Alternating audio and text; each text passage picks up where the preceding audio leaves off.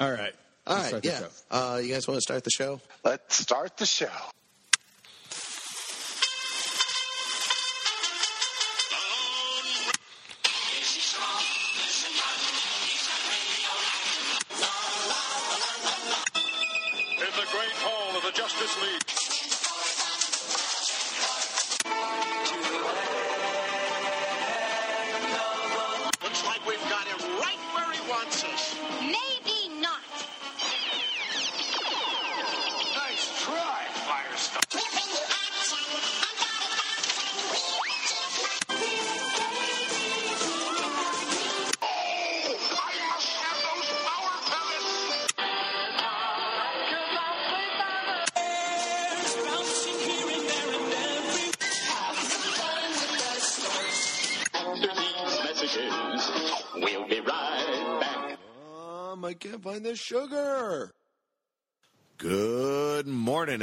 Everybody. Welcome to Saturday Morning Serial. Hey, hey, it's me, Dan Grimshay. I'm your host, as always. And wouldn't you know, we've also got Marky over here. Marky, chime in. Hey, hey, everybody. Glad to be here. Uh, also, Jimmy, somewhere else out on the web piping in. Are you there? Greetings, citizens. This is the sound of my voice. I love that intro. All right. Uh, thanks for joining us, everybody, because we are trying to put a lot of work into this. Because this episode, we're talking about the premiere of Stargirl. It's one of those Which- times we get to actually watch it before you. And uh, let me just tell you, you should be jealous. But you can join into the worldwide phenomenon uh, Monday, May 19th, I believe. It's It has it. That's the 18th. This actually, 18th? this this actually has. This is such a big show that it's going to it it will big is it? premiere. It's going to premiere on two platforms. It's going to be a flagship show for the DC Universe streaming service, and it's going to premiere on Monday, May 18th. And it's also going to premiere on a national broadcast on the CW on Tuesday, May 19th. So one show, two premieres. Try to see it one one of these days. Well, uh, it's worth mentioning that the the At least, the at least give broadcast them on one the, chance. the broadcast on the DC universe is going to be uh, slightly longer. The one on the CW is cut for time and commercials. So the uh, DC universe, uh, the lovely Yvette Monreal. Uh, explains a little bit of that to me when I get to talk to her. You'll, Wait, you're are gonna you hear talking that in a about one bit. of our guests coming up this show, Yvette, Yvette Monreal? The one and the same? Wait, who else are we talking to today? Because I've been a little out of the loop lately. Well, uh, Mark Yee, you're going to hear our conversation. Mark Yee got to, and I got to speak with uh, composer for Stargirl, Pinar Toprak. Yeah, yeah, and you guys may know her music from uh, I like one of the biggest Marvel movies of all time. She actually was the composer for Captain Marvel, and uh, Dan. That's right. They made like 25 of those, and then they finally got to one called Captain Marvel and said, Who's going to make this music? Let's call our. Let's get Pinar on the phone. Well, you're going to hear she has a Just really like we did. how she Well, I should say you guys did. The only person I got to talk to was Joy Osmanski. That. Ooh, Yeah, and she's going to make her debut as Tigress on the on DC's Stargirl. So we look forward to her. You guys may know her from the show Duncanville, which is celebrating its renewed second season on Fox Animation. So if That's you guys right. are into Fox Animation, you guys have heard the, the wonderful voice of Joe Osmanski. Yes. Uh, if if so you yeah, want to have a good show. understand the whole legend behind Fox animation domination, Joy Osmanski is part of that. yeah. You owe it to yourself to hear this oral history. Uh, but beyond that, not only are we talking to them, you guys are also going to explain to the audience, and more specifically me, more about this CWDC, uh, JLA, JS. There's a lot of initials flying around here I'm not familiar with. I know you guys are more into the Arrowverse than I am. So Ooh, nice. Please. Nice, nice pull. well, that's only because we did a couple episodes about the Arrowverse a few seasons ago. right. Lucky listeners will know when I promised to watch more, apparently I lied. So I'm still very out of the loop. Please catch us up. What is Earth 2 JLA CW and where is the WB? I don't think we have an answer for where the WB is. That's that's a lot of questions, but I'm I'm a little more prepared to talk about uh, the Justice Society and uh, the Stargirl character history just a little bit, just to kind of give a a brief overview, if if that's something you want to hear about. That that Okay. actually almost sounds pertinent.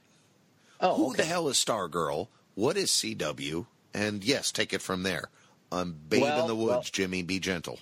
Okay, so I'll do the best I can. There's a lot of his convoluted DC comics books history here, but uh, the big Give picture it to me is in two minutes. Uh, okay, so we're talking about the Justice Society is going to be one of the main uh, character teams, the superhero teams of this new show, Stargirl. Oh, Justice And- Society. Yes, Okay. I've heard of them. The Justice League of America. Wait, Justice Society? The Yes. Justice Society of America. All right. Justice oh, Society predates the Justice League. Oh, now, And, see, uh, I've already need an explanation. Yeah, sure. So back in the 1940s, um, before Justice League came out, they there was a ton of superheroes out. So they put all together. They put them all together in uh, one comic book, and that first group was called uh, the You're talking Justice about League the Society. police commissioner decided to do that, or Um, I don't. I'm. I'll be or honest. you I don't mean know. it was like a, a comic book company said we've got too many comic book characters, let's put them all together, save us Right. some time. right. So they. all right, the- now I follow. so in uh, All Star Comics number three, they first appeared, and they had. Uh, I don't know if you, any of you guys know any of these uh, superheroes. They had a bit of a, a a fair run, comic book run by themselves. But these guys, Doctor Fate, you might have heard of him. Hourman, Spectre, Sandman, Flash. You've heard of Green Lantern, Hawkman. Uh, did I mention the Atom, Sandman?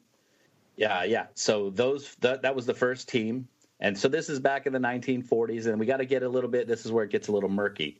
So we're talking about the golden age of comics, right? This is the first time that comics were out. Uh, and the problem with comic books is their heroes get older. So every couple years, they try to rejuvenate and reinvent their comics. Um, the first attempt at this was called the Silver Age when they brought the concept of Earth 2. And I- when I say they, I'm talking about uh, DC Comics and their particular uh, franchises and licenses. So, um, in an effort to update They're hitting the like a reset button. Is that what yeah, you're describing? right, Yeah. All right. So they went from the golden age to the silver age. And the first example was when uh, Barry Allen was now the Flash, whereas before he was Jay Garrick. And there's a kind of maybe you're familiar with that iconic cover where they're two running, the two different Flashes are running right towards the the cover with the brick wall in between them. Oh, with Jesse Owens when he beats the Nazis? Yeah. Of Mm-hmm. That's course. of your No, why would I be familiar with this, Jimmy? Um, you do, you know, no, this I'm is sorry. comic- I shouldn't be. Okay, let's pretend I am. Two flashes on the cover of a comic book. So, and that's, and eventually that's where we come up with the concept. So the new Flash did so well, they wanted to update all the other older superheroes Batman, Superman, everybody needed an update. So they come up with the concept of Earth 1 and Earth 2. So Earth 2, Earth 1 is the one that we're watching the newer stories on, the current superhero stories. Earth 2 houses all the older superheroes. Ooh, they didn't even give them the respect of making that Earth one. Correct. Well, it's all it's all relative from where the stories are being told. So all of these stories are coming from the perspective of Earth 1. So they refer to the other Earth as Earth 2. Yeah, I bet every, maybe everybody. so we all we all live on Earth 1. Hypothetically, uh, everybody on Earth 2 refers to that as Earth 1 or Correct. Earth Prime or so Earth A or whatever. It's not so much of a of a reset as much as it's it kind of allows all of these universes to coexist at the same time, so that nothing is really out of date. It all exists at at at once. Now that brings to my mind the uh, The it's the, the, infi- recurring joke in Rick and Morty where he keeps saying we can only clear out the universe and move to a new reality so many times. Yeah, well, that's what they do at DC. That's quite yeah, that's kind of They the, were the very first ones to not only believe in but also create a multiverse. Yes, they. That's this is kind of where that concept started. It and it's really because they had all these characters, and they wanted ways to kind of like freshen them up. Well, this is a stupid question, but I can't now. I can't get it out of my head. When I wake up, me in the real world, does DC consider that Earth One or Earth Two or some other Earth now? We are Earth One. Still, Yes, always. that's where. you, Yes. Are you sure we're not Earth Prime? No. Oh well, okay. So now we're maybe Prime now. Well, all right. So, so there's. I can't even get agreement out of two guys I know on this. Well, I'll, you know, This is not helping my existential crisis these days, guys. that's an infinite crisis. That's a different story. Once we get into the simulation theory, let me tell you. But I watched Devs. I didn't watch the Vampire Diaries. Once again, what were you saying about CW? Oh, again, I don't have too much information about the CW except for that it's number five on my uh, TV, Number five on the dial. What a what a what a but number one in your hearts. so then we got to skip ahead a little bit to the Crisis of Infinite Earths. You are right. familiar with that? Or, so um, of course, I am not. eventually so after the silver age starts we start telling all these stories and and and as we just discussed the multiverse kind of explodes for dc and as mark pointed out there's too many characters. There's way too many characters. Uh, there's way too many earths. So in the, the really short stroke of the crisis on infinite earth is it's a clearinghouse. They combine uh, all the universes into one earth and into one earth and that's that's the history going forward. Some things are lost some people are forgotten and the justice society was kind of forgotten. Like they Sounds just kind of like the singularity or something. yeah sure sure give it a name and this uh, in this one on earth prime we call that the crisis the first crisis on infinite earths Oh, They've the had- first crisis. i'd say every five to I seven was years they almost seem to ready a to digest this till you said the first crisis. well the first you always remember your first Well, was in in reality, or Earth One or Earth Prime years, at what point did the crisis of infinite Earths? Oh God, infinite Earths. What what year did that storyline come out? that's uh, mid 80s 80 All right, so so we're up to thirty years ago. hold on let me take another drink. So now we're getting so now justice society is kind of a memory to everybody but right about and they're not and nobody's writing about it. They're not a big seller. The book isn't a big seller. The character isn't a big seller. But in uh, the At late this point, 90s I'm watching uh, the a lot of Superman or Spider Man and his friends, Stan Lee stuff on Saturday morning cartoons. You're also watching Simultaneously, Super right. Friends. Uh, that is true. There were Super Yeah. Friends. yeah. So, and let's not bring Marvel into this. So forget That's right. I was Spider-Man. the yeah, waters, yeah, but I'm is just trying to think, like- to. All right, so this was going on in comic books while I was watching cartoons. Yes, but cartoons mimic what the comic books are probably a couple of years after. But, you know, there are several leagues or groups of superheroes in the DC world. There's the JSL, which is the Justice Society of America. There's Well, then they the spelled Super America Friends. wrong. or jsa What did I say? G? J- uh, JSL, which I, I feel is Oh. like a Jewish Survivor League.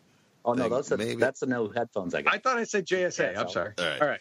So um, anyway, and then there's the Justice League, right? And Now that's we've got the more an L. tradi- and and the Justice League are very similar to the Super Friends. It's the same era. So you got Batman and Superman and uh, uh, you know Robin and Firestarter and uh, Flash and those Was guys. one of them like a super group, like Temple of the Dog, before Um, Pearl Jam and say- Soundgarden got big or something? Well, I would say that the Justice League is the super group, really, of the group, because you also get some of the heroes from the JSA are in the Justice League, like Hawkman, for example. But you also there's another group forget called Hawkman? yeah, there's the Legion of Superheroes, which is more of a group that's in the future. Oh man, throw And the L Superman- anywhere. and Superman is in that group as well. So you have I the- beg your pardon. It's a Superboy is in the Legion. He was the inspiration for them getting together.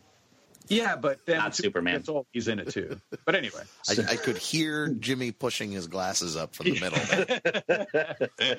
so you have so if you were to kind of simplify this, the JSA is in relatively speaking the past. The Justice League is the present, and the Legion of League- Superheroes Legion. is in the future. All right. Now, and because of the infinite Earths that are in different timelines that all get kind of mixed up, all these Earths groups kind of still need that each is other. way to wish for a million wishes, DC. Lazy. Yeah. Now, but it can be handled very well and it can be presented in a very unique fashion. And that's, and I think Jimmy was about to take us there. In the 90s, Geoff Johns came about. Jimmy, take it away. Oh, you guys warned me. Geoff Johns is like a big player here. Yeah, yeah, yeah. Yeah, uh, Geoff Johns. He's the producer, showrunner for the show Stargirl, but he he's the one that uh, him and uh, writer David uh, he co-wrote with David Goyer uh, of bringing the Justice Society back to uh, prominence, or I don't I shouldn't say fame, but I'm trying to bring them.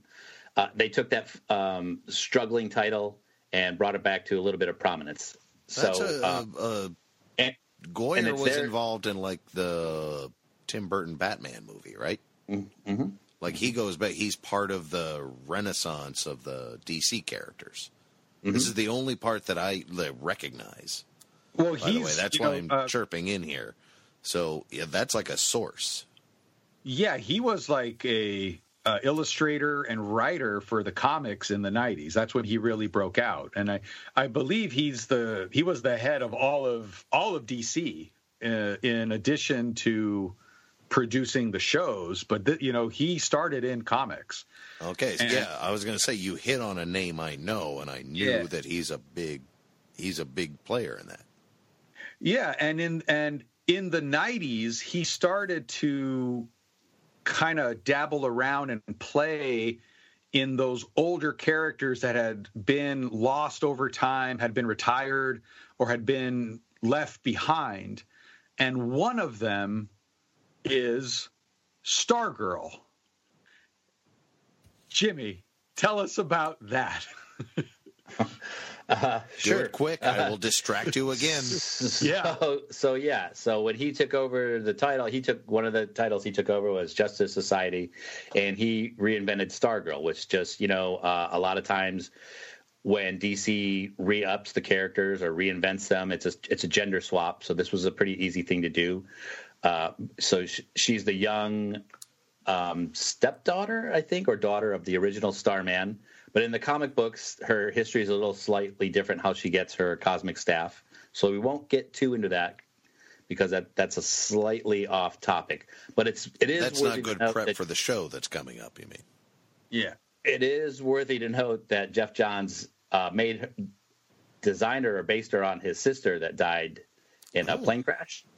Whoa! So that's why she's named after her, uh, Courtney. And that's why I guess he put so much, um, I would say, love and attention into that one character and Oh, helped it wow. blossom. Helped it blossom. So she's a pretty big deal. And so she has Starman's old sidekick, Stripesy, is her sidekick now. And then that kind of brings us to that was in 1998, I think, late 90s that happened. So that's 20 years ago that she's been, uh, Courtney has been Stargirl and a pretty big, not a, at least a big player in the Justice Society in DC Comics, right? So that that brings Has us she to before now jumped out of the comics? Like, has there has anyone else played her on screen? uh, this is her this, uh, this is the third time uh, she was in um, she was in a smallville arc uh, season nine she was in their big um, crossover event so smallville which was the only comic book tv show at the time this was you know back in the early 2000s and uh, they It had like this twelve seasons. ten. Yeah, it was. It's a huge accomplishment. And in their season nine, they actually did a a TV movie. So this is towards the end of their run, and they did this big TV movie. And um, they ended up doing a story that covered the Justice Society. And yeah, What the season main- was that? Season nine of Smallville. So they did a two-hour took them to season nine before It was they very were- it was very Watchmen-y that that that those two episodes. Yeah, it was. Uh, it was kind of dealing with the same thing that the comics were kind of working with. Was that the uh, Justice Society was old, they were weak, and they were starting to get kind of picked off. Okay, I'm kind of And- glad you brought this up because this is something that is a little more accessible for me, and I think a lot of other people who don't know this well. But if you're talking about superhero team ups, which is what Justice Society, as you said, was like back in the 40s, I'm getting a lot of shades of Watchmen. Was Watchmen like I know the whole story? They were they were old, un basically forgotten comic rights or licenses that Alan Moore got. But how much Right, you're influence talking from about the- the uh, the old Justice. Society, like a superheroes in the 40s, which is obviously how Watchmen started. Like how how much did Alan Moore take from Justice Society versus the others, I guess.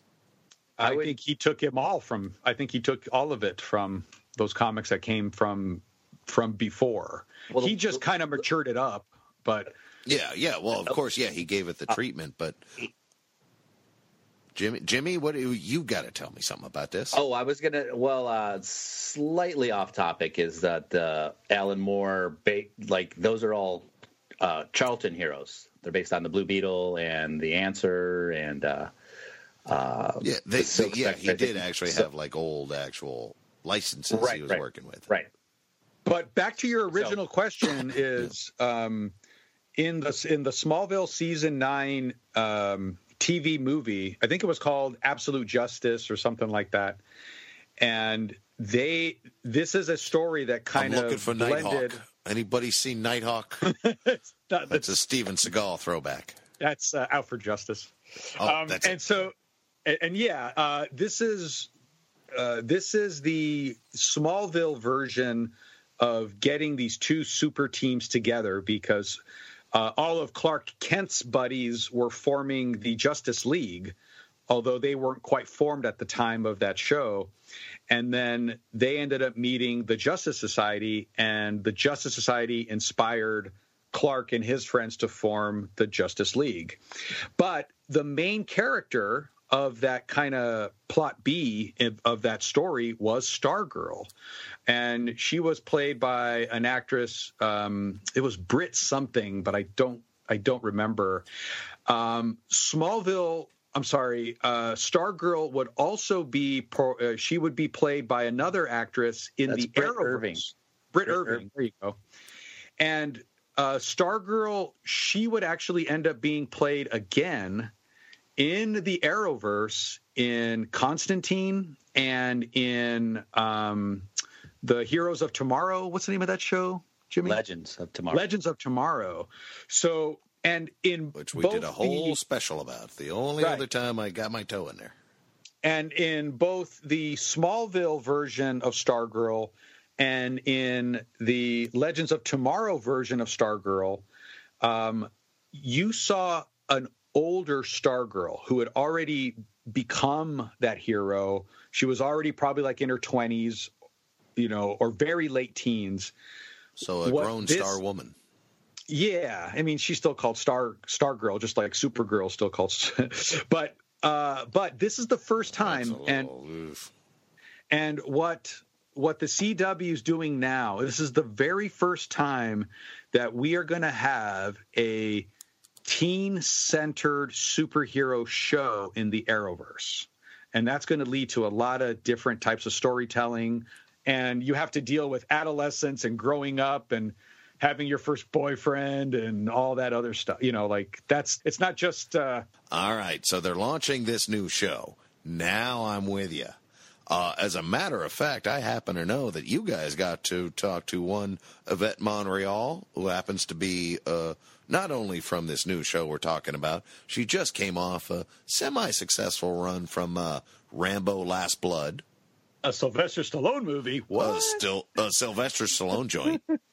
yeah. you might not know. I don't know if you have that uh, Robert Rodriguez Rodriguez's El Rey network. She's been on a couple shows on that. She's been on two uh, seasons of Matador with Alfred Molina. She's going to talk about that for a hot second, and a show called Awkward, which I've personally never seen. Um, Ooh, and that she must was have made also that feel weird when you were talking to her. yeah. What's She- the word? she was also in uh, the Crisis on Infinite Earths crossover with uh, Supergirl and Batwoman and the Arrow guy, whatever his name Did, is. was she also playing Yolanda Montez, aka Yeah. Wildcat, there? Indeed. Well, awesome. You know what? I don't see why we're listening to us when we could. Hey, Magic Interview Machine, give me a little bit of Yvette Monreal. Meanwhile, Um, so we want to talk about uh, Stargirl, right? Yes.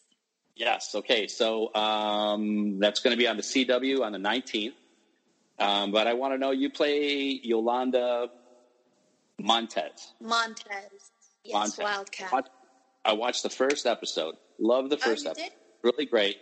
But um, you kind of spoiler. We're going to talk about some spoilers if that's okay. Um, but you barely have a cameo in the first episode, right? Right, right. Uh, my character is slowly but surely being established. Uh, you don't really see me come to fruition until the fourth episode. Fourth episode. Okay. Yeah. So um, I'm looking on your Instagram page, and there's a cop, uh, artist rendition of your costume. So is that going to be around the fourth episode when we get to see that? Is that when you start, or is it going to be more of a season finale type of thing? No, no, no. It's fourth episode, and it's great too. The way they, the way everything happens when I put on the cowl and everything. It's it's majestic, Mhm. to say the So least. The uh, original Wildcat from the JSA is uh, Ted Grant. I- Is your godfather in the show? Is that right? Okay. Uh, so He's not my godfather in the show. okay. he is the godfather in the comic book but in the show he's a very famous and prestigious boxer and my family we all we all watch boxing so he's a big inspiration for me um but no no he's not my godfather godfather. He's he's it changed a little bit from the comic. And i also wasn't an experiment from dr love.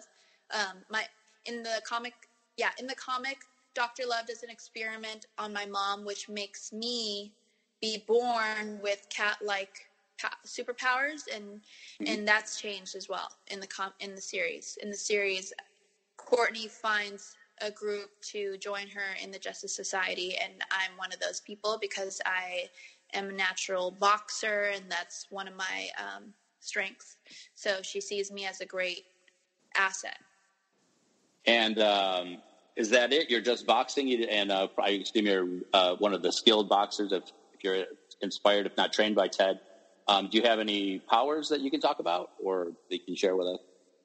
Yeah, so I have uh, cat-like abilities. I can jump um, on. I can jump really high. My claws they they can break through pretty much anything. I can I can crawl up buildings. I I have everything that a superhero cat would have, basically. Uh, uh, and uh, so your claws retract like Wolverine, or are they just kind of stick out a little ways? Kind of like Wolverine, but instead of um, my knuckles, it's from my fingers. So they Oh. go like this, and then when I do this, they all come out. I dig it. Yeah, that's pretty cool. And you know, seem to know a little bit about the original source material, about the original Wildcat. How big of a fan were you before you got cast in this role? I had to do my research, honestly. My brother, I keep saying this, but my brother was a DC uh, comic fan and growing up, I saw that he would collect all the comic books, but I wasn't really familiar un- unless it was really mainstream. So when I got the audition, I had to. They didn't tell us. They didn't tell me what I was auditioning for. I kind of figured it out with the dummy sides. Um, and when I had that Skype call with Jeff, he he was like, "Yeah, you're Wildcat. Good guess." And I'm like, "Yeah." So I had to do my research. I had to do a lot of digging. And how much um, has that stuck with you at all? Have you has that turned you into a bigger fan? Or, uh, Yeah. Oh my gosh, I bought. I bought um, all these comics. Well, of obvi- I bought these comics of like where my character is in, but yeah, I love I love it all. The comic series. I need. I think I need to dive a little deeper with everything um, with other characters but of course i'm like a huge fan of my character now because she's just like awesome and i'm just so thankful that geoff is um, geoff johns is bringing her to a greater light and i don't think i think she was only on tv once right? The character yolanda montez mhm. once a long time ago but i'm back. Woo uh, yeah, just as kind of a, a Easter egg, I got. Is that a is that a big uh, Wildcat poster behind you? Um, yeah very nice. My dad, actually, my dad, um, my dad gave this to me for Christmas. There I am in the corner. Do you see that? And then Uh huh. that's me with Brec, Hourman, and me. Wow, that's amazing. That's really I cool. think you're the only person who asked that. Oh wait, actually, you're the only Skype call I had. So, yeah, Oh, happy to be the first at something. um, yeah. Everything's just been phone interviews. So you're used to going to red carpet events and premieres and that type of things for all your like for you were recently in the Rocky Last Blood movie. So I imagine the amount of um, interviews and press like live in person. I'm, I'm wondering how um, like since the quarantine we're all, we just mentioned doing everything from Skype. How is that for you? Is that any different for you? Is it a different approach to how you? Uh, is it a different approach to the interviews or at all? Yeah, it's a little more relaxed, I would say, because I'm just like in the comfort of my own home. I'm sitting on my bed, just able to call and answer the calls. But yeah, I feel like I was a little more nervous when it was in person because they have all these blinding lights on the carpet, and sometimes I just freeze up, even if it's a simple question. I'll like freeze up and think it's the hardest thing in the world, and then afterward, I'm like, why did I do that? Why did I freeze up? But it's all with time. I mean, since I did the press with the Rambo movie, I I'm a lot more relaxed now, and it's easier to do these things. It's just with like the more you do it, the easier it gets, kind of thing. hmm Um, so, can I ask you? Uh, I'd like to talk a little bit about that Rambo movie, if we could. Sure. I um, I was watching that last night, and um, you're great in it. Uh, but do you have any stories about working with Hollywood legend Sylvester Stallone on or off the set? Yeah, um, he was he was great. It was really awesome to see him on set and just have so much um, passion still. Like he really, really cares about how the movie turns out, about how it looks and everything. You just hear these conversations um, with him and how he expresses his love for the art and everything. And yeah, I mean, he gave me a lot of tips and and he it was just it was our especially our scenes they were we were just like really present in the moment i think i feel like that's what i learned um, from being on set it was not learned but it was kind of like a reminder of like just being present and going off of like how he's acting and it, it was a little stressful too it was a little it was a little intimidating at first but Sure.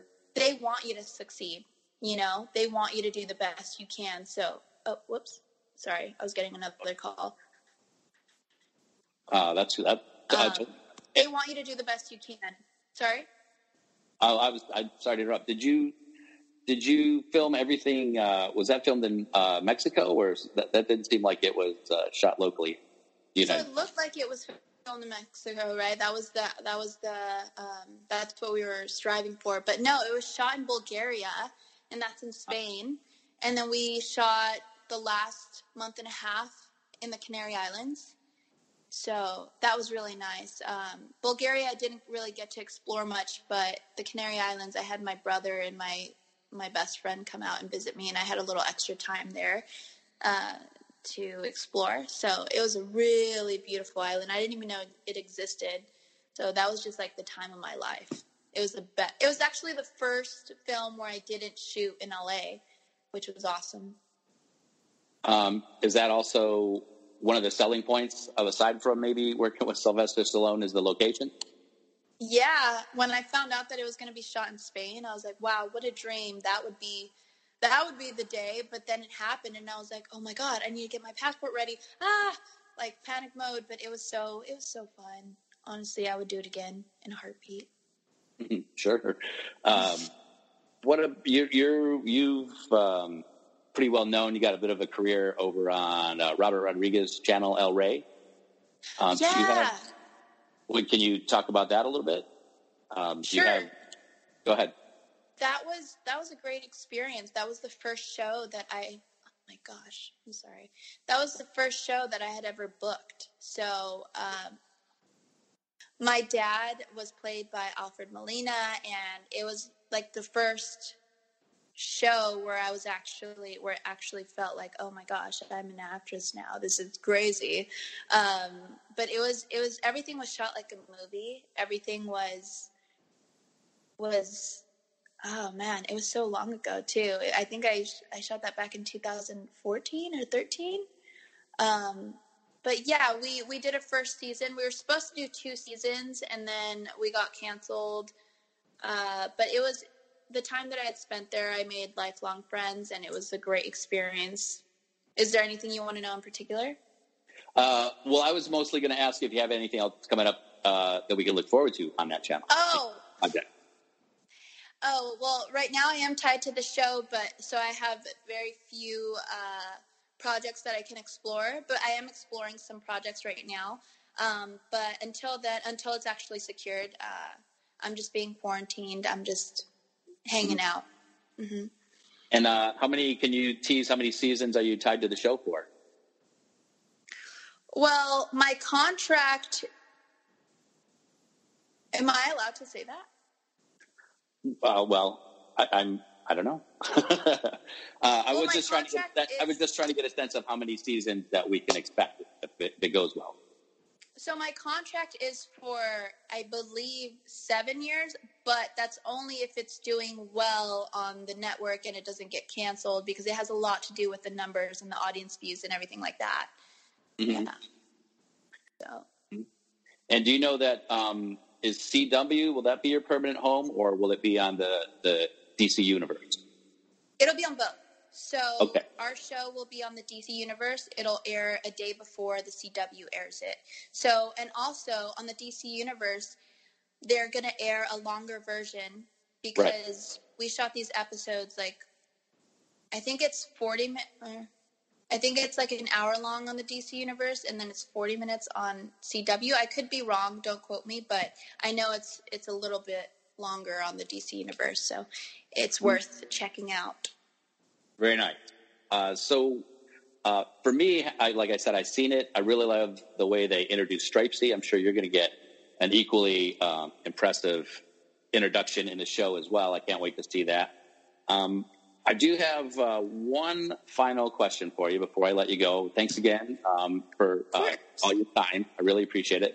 But my um, love for superheroes uh, kind of surrounds me. Getting up early on a Saturday morning before my parents, uh, grabbing a big bowl of cereal and getting my spot on the couch and watching cartoons early in the morning. That's So, the best. Yeah. So Yvette, if you could tell me what is your favorite Saturday morning cereal? My favorite Saturday morning cereal is chocolate Rice Krispies with almond milk. It's the best. Yeah, that sounds the really. best. Yeah, uh, that's the secret to uh, looking so young and and looking so uh, vital on screen, right? exactly. Thank you. I love it. Oh, thank you. Um, so I've got uh, Stargirl coming out the May, the nineteenth of May, uh, and that'll be on the on CW. It'll be on the twentieth on uh, DC Universe, and that'll be every week. It's going to be uh, shown on CW the night before, and then it'll premiere on the DC Universe, a longer cut. Yeah, so DC Universe is May 18th, and then CW is the 19th. Oh, I'm sorry, I had that messed up. So the 18th and the 19th for the premiere. Uh, is there anything else I can plug for you? Anything else? Um, I can mention? Mm, I would just say that this uh, this show is for everyone. I mean, it's very family oriented. I feel like it it transcribes to kids and adults. So I feel like it's and it's and it's a very special special series to all of us. You know, there's a lot of heart behind it, and we all we all worked so hard to do our best. So I hope everyone really likes it. Well, uh, I know I did. I love the premiere, and I'm sure everybody will. Um, thanks for your time. I'll let you go, get back to being quarantined, and uh, we'll talk to you soon. Okay, thank you so much for your time. Bye. Bye bye. Take care. The best thing about Captain Crunch cereal is the taste. The crunch. The taste. The crunch. Right, Captain? I say it's the delicious golden sweet paste. No, Master, surely it's the crispy crunch that says the cat. Captain, people really dig that crunchy feet. No, it's the taste that knocks them off their feet. Where'd he go? We've got to find the captain. But first, some of his cereal. Great taste. Great crunch. Captain Crunch is part of this balanced breakfast. Well, where did he go? Whoa, whoa, hold on, hold on. There's, I hate uh, every time we play one of these good commercials, I get sucked in. But here, I'm admitting it. But we're going to have to take a few seconds to unpack that. What exactly would you like to talk about? It sounded like uh, Captain Crunch was kind of a villain. This is a very breakneck pace. I wish I could have seen the the the video of it. But uh, it, it first of all, it sounded like it was a breakneck pace, and then it also sounded like Boo Berry somehow got in the mix there. no, it's just a couple of like, you know, no licensed superheroes eating cereal. You're- Oh, you're really? putting- so it wasn't yeah. like the captain himself with that high pitched. Well, yeah, he like shows up later, but at the beginning of this commercial, it's just like a power man and a woman superhero. Power there's- Man and the other one. yeah, that's basically what it was. and you guys heard the hijinks that can ensue. But yes, that was It was rapid Uh, fire from there. That was Yvette Monreal who uh, graciously gave us a little bit of her time straight off of Rambo: Last Blood. That is no small credit at all. And um, I actually saw that movie. That's in right. theater. And actually, if you leave it up to Jimmy, and if he can access Wikipedia, he'll put Rocky Last Blood on there too. Yeah, I heard that. Well, Sorry, um, Jimmy, I, I- I had to bring it up. It was awesome. no, to be fair, I mean, to be fair to me, I don't think she um, caught it. It was a, you know, it was a live Skype call, and we were video chatting, so I was kind of hypnotized. I, and uh, you could hear.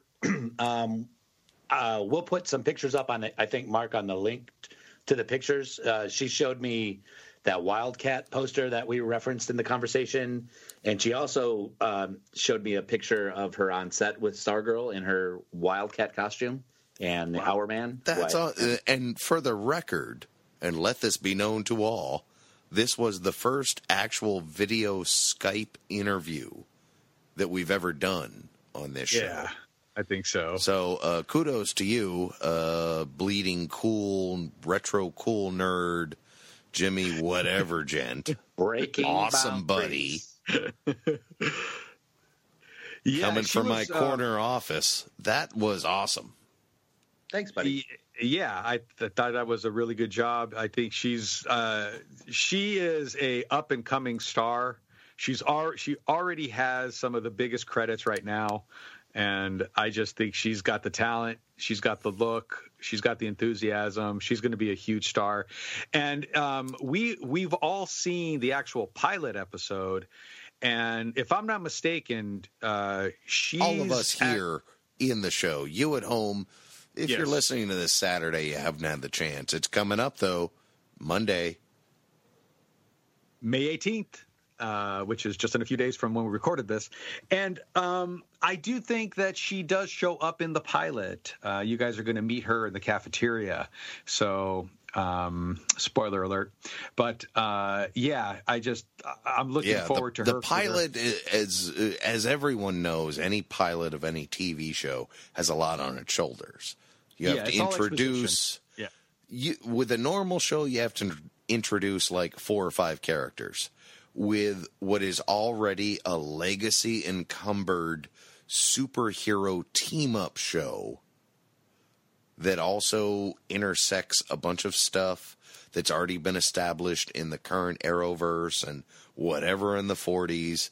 There's a lot of pressure on this show, and they have a huge cast. And a lot of them you only see for a few seconds, but you will see a lot more of them later.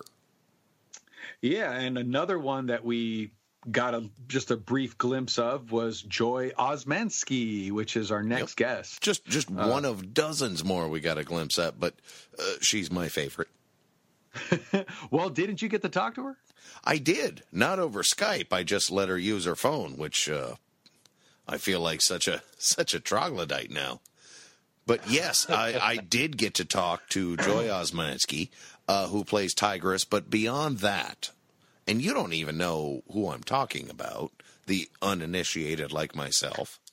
Uh, but you might know her from uh, a little Fox show, Duncanville, which has been renewed. And since it's animated, we might actually see it within the next year. Uh, she's uh, a- oh, and also Santa Clarita Diet, Netflix. I'm just throwing that out there. She's in it. It's a great show, and it's available for streaming right now. Uh, so we we got to talk to her, and let me tell you everything we said. or no, you know what? Actually, Whoa, whoa, whoa, whoa, whoa, whoa, whoa. Come to think of it, I did have the foresight to at least record this call. Uh, magic interview machine, give me a little bit of that joy, Osmanski.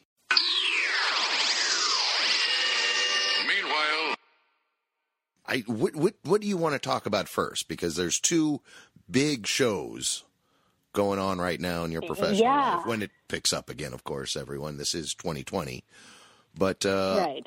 Uh, now, Stargirl has not yet come out, but I have a feeling it's going to be a hit. The CW has such a built-in base for these these DC properties, and uh, and I saw the uh, the premiere already. It is they are obviously they've got a budget now for it, so I'm Oh, excited. Lord. I think this is going to be yeah. a big one. Yeah, you know, it's one of those things where it's not from a place of cynicism um, uh, that I that I don't get as I because believe me, I'm very excited. But I've also because I've been doing this for so long, I think it's sort of a tempered an attempt at a tempered excitement because you know. I yes, in the back of my mind, I'm like, this is going to be amazing, and there's going to be so many people that love it, and it does already have this existing, very knowledgeable fan base, so that's an amazing thing to be part of. But then I also just want to be, you know, super chill, like, yeah, it's a TV show, it's going to be new, I don't know what to expect, who knows? So Just there- another you know, there's. Both, there's both. Yes, exactly, exactly. Just another thing. You know, let's try to forget that it was maybe the most ex- amazing experience of my life. We'll just we'll just try to push that one away a little bit because uh, if I'll, uh, you know, let all the fetters go, it was it was it was one of the most amazing experiences of my life. It was incredible.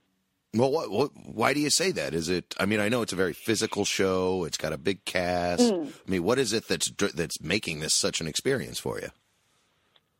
Well, yeah, for me, it's so out of my wheelhouse. You know, this is not, none of this is what I do. Um, when I auditioned for it, I, I didn't know anything about it. I was deep in uh, tech rehearsals for a play. My mind was completely somewhere else. So I, I didn't do any research about it. I was just like, I some show, it's, it's star, star something, and I the material's really good, so I'm going to put it on tape. But I, I was not able to give it literally any more thought than that. And um, it until Sorry, after I uh, was are you going to go into all auditions from now on like that? Just don't you give know a what? damn. Maybe I should. You know, there mm-hmm. is something to be said for that. And a lot of actors that I've spoken to, that's kind of like the grail. That's what we're all aiming for. It's impossible. You really can't do it. I mean, if you're trying to do it, you can't do it. If you do it by accident, then it's the best possible way to audition. But it is it's nearly impossible to do on purpose. But um, it, it worked. it seems to work and there's a lot of lessons wrapped up in that i know but yeah i didn't i didn't know that it was a dual character they hadn't told me. Uh, when I found out it was also this character named Tigress, I I was talking to my agent. I was like, "A what now? like, a who?" like it was all news to me. And then, you know, piece by piece, I've I've been saying, and I really think this is true. It wasn't until I went in for that first supersuit fitting with Laura Jean Shannon, and I Oh, saw the super rendering. suit fitting. That sounds so Yes. awesome. Oh my God, Dan, it was incredible. Again, I, you know, you have tons of wardrobe fittings as an actor.